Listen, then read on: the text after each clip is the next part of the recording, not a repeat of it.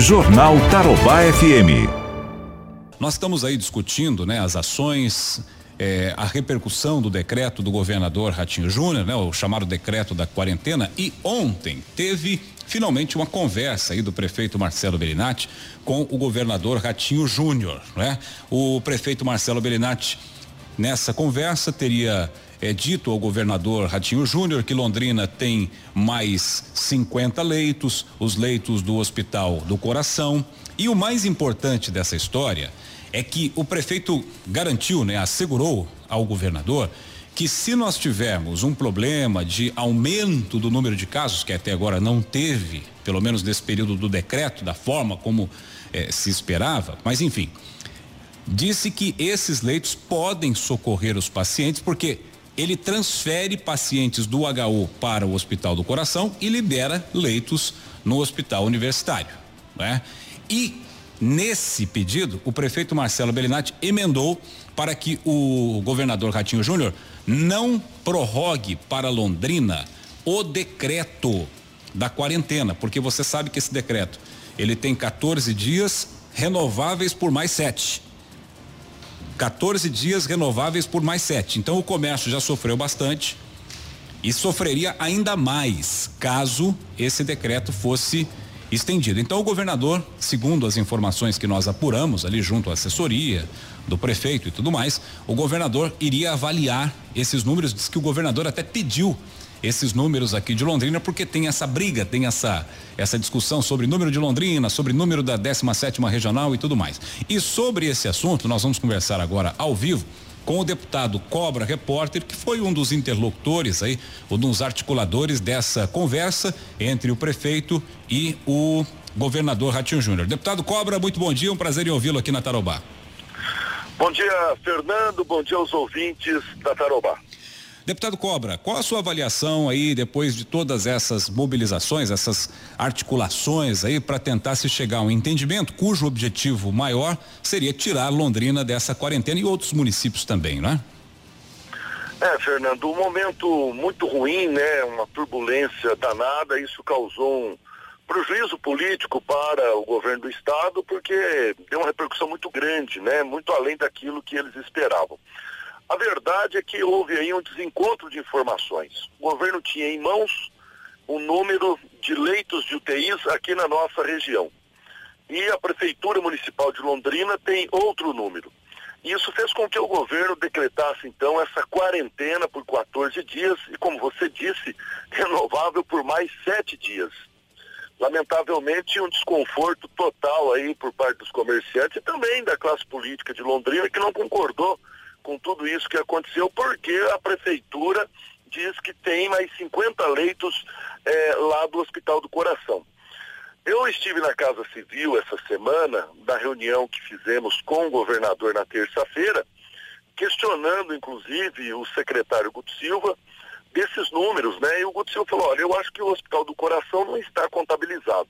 A Prefeitura de Londrina diz que informou a Secretaria de Saúde do Estado desses 50 leitos. Bom, e ficou nesse impasse até ontem, quando o governador falou com o prefeito Marcelo Belinati, e dessa forma o prefeito enviou esse relatório para ele. Ontem ainda, no final do dia, eu tive acesso também a esse relatório, e agora o governador vai fazer essa avaliação, e provavelmente aquilo que a gente já tinha pedido ao governador na reunião de terça-feira, para que a quarentena termine na terça-feira que vem, né, que fará 10 dias, e lá no decreto diz que com 10 dias pode fazer essa avaliação e dessa forma acabar com essa quarentena aqui na nossa região, porque realmente foi uma decisão, eu acho que na minha maneira de ver, uma decisão equivocada do governo. Não precisava disso. A gente entende que o governo tem preservado vidas, tem cuidado da vida das pessoas, mas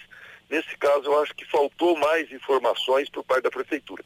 Agora, Fernando, nesse duelo todo mostra que Prefeitura de Londrina e governo do estado estão bem longe, né? Infelizmente falta aí diálogo, falta conversa. Verdade. Falta, né? Isso quem acaba pagando tudo isso aí é a população. Exatamente, né, Cobra? Porque, e tudo isso é questão política, né? Não política no sentido só partidário, pejorativo, articulação política, conversa, diálogo, tá todo dia atualizando as informações. Agora, além de Londrina, Cobra, você tem recebido demandas de outros prefeitos daqui da nossa região que também vão na mesma linha, na mesma direção de Londrina?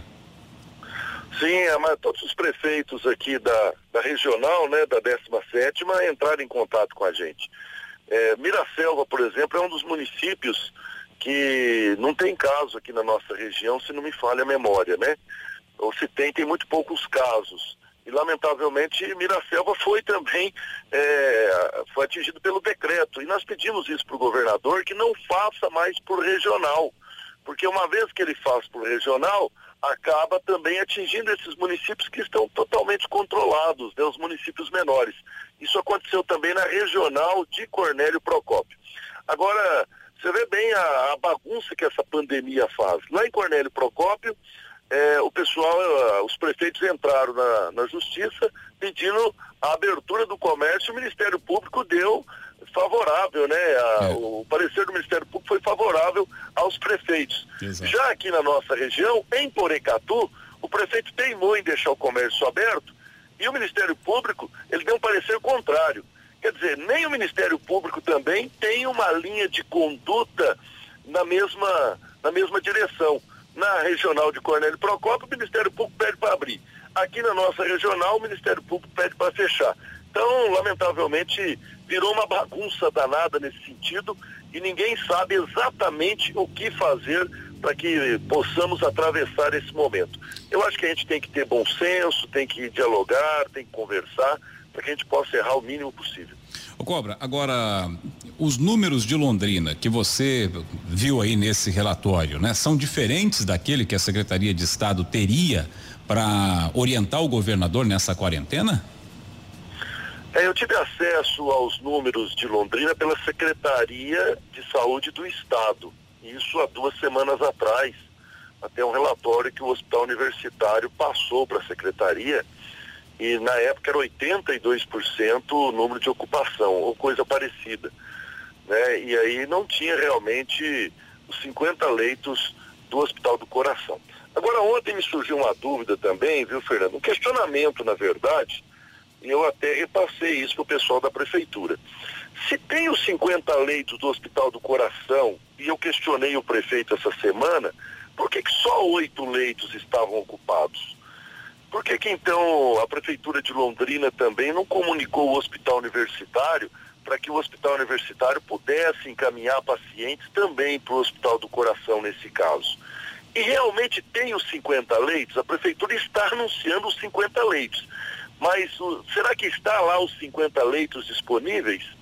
Será que isso realmente é concreto? Não é nem duvidando da palavra do prefeito. Ele falou que comprou, adquiriu esses 50 leitos, comprou, sim, mas já está disponível, né? É uma pergunta, sim, que eu acho que merece uma resposta, até para a gente ter realmente dados concretos, sim, de tudo isso que está acontecendo. Exatamente. Isso é uma outra informação que iria compor o debate, iria ajudar no debate, porque eles divulgam aqui no boletim da prefeitura, eu tô com o boletim na mão, inclusive, aqui, o número de casos, o número de leitos e a taxa de ocupação, né? Então, a taxa de ocupação hoje, aqui de UTI geral, SUS e privado, eles colocam 65% adulto e 66% pediátrico. UTI, Covid, SUS, 46%. É nesse número aqui, ó, que o prefeito se apoia para dizer que tá tudo tranquilo. Aí vem a Regional de Saúde, diz que tem mais de 80%, a Secretaria de Estado da Saúde vem e diz que tem mais de 80%. Então, se tivesse detalhado aqui quantos tem no HU, quantos tem no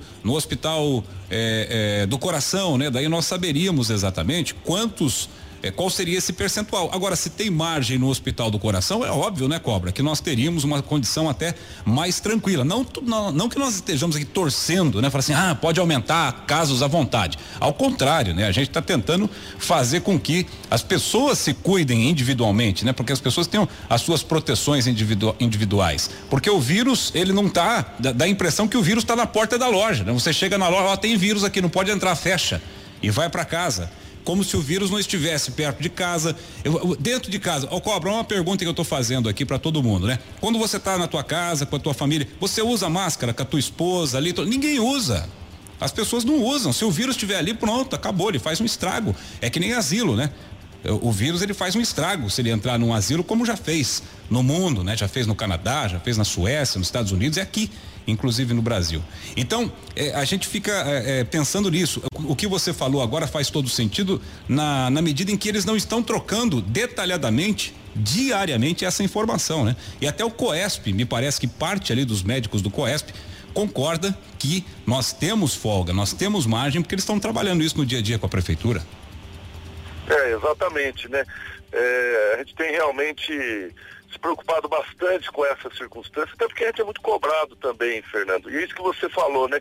O comerciante, eu acho que nessa situação toda, é o setor que menos tenha infecção, sabe? Se você for analisar quantas pessoas do comércio estão infectadas, as infecções, elas se dão mais no transporte coletivo, né, nas festas de final de semana escondidos aí, como você falou aí dos asilos. Rolândia agora essa semana teve interdição do asilo e estão tirando os idosos do asilo e encaminhando para o colégio municipal aqui, porque lamentavelmente deu um surto lá. Morreram de 11 pessoas que morreram em Rolândia, 6 pessoas são desse asilo da cidade de Rolândia. Teve a intervenção da prefeitura e aí já retiraram essas pessoas. Uma senhorinha de 90 anos está com o Covid dentro desse asilo, está sendo tratada e lamentavelmente deu um surto lá.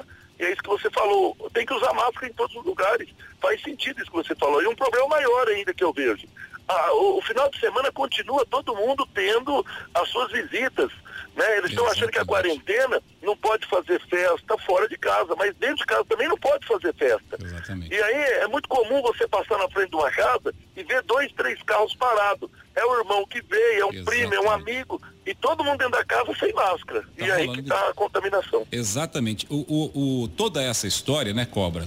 Toda essa atmosfera nos passou uma sensação de que a casa é a proteção. Você está dentro de casa, o vírus ele não entra lá, ele não passa na porta, ele não vem no teu sapato, ele não vem na tua mão.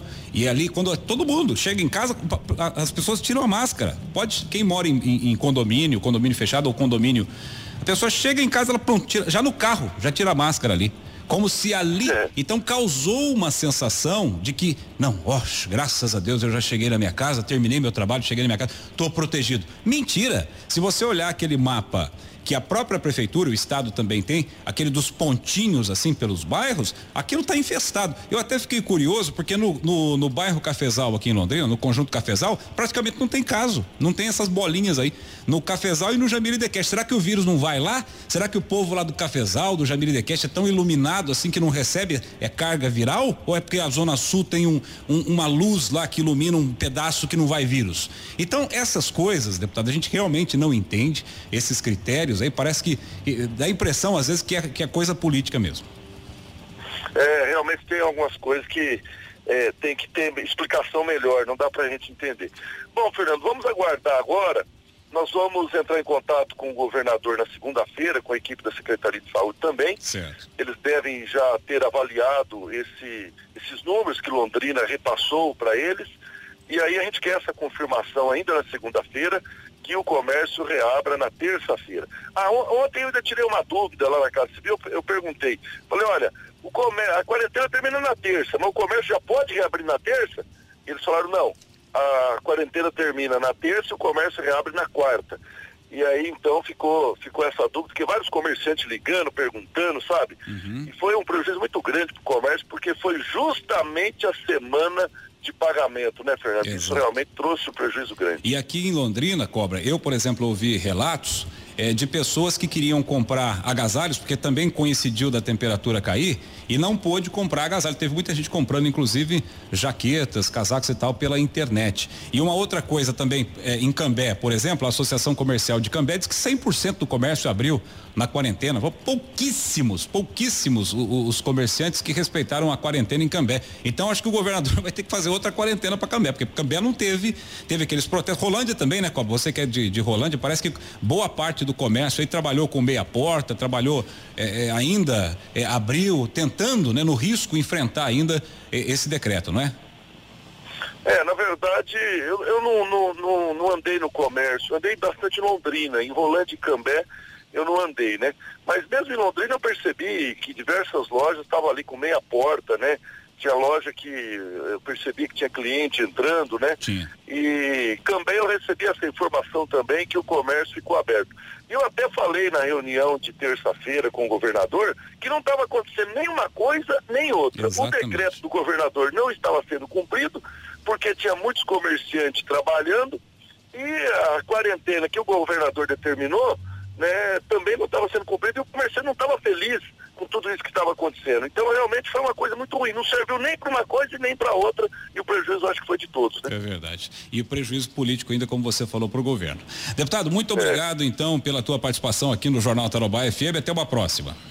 Até uma próxima.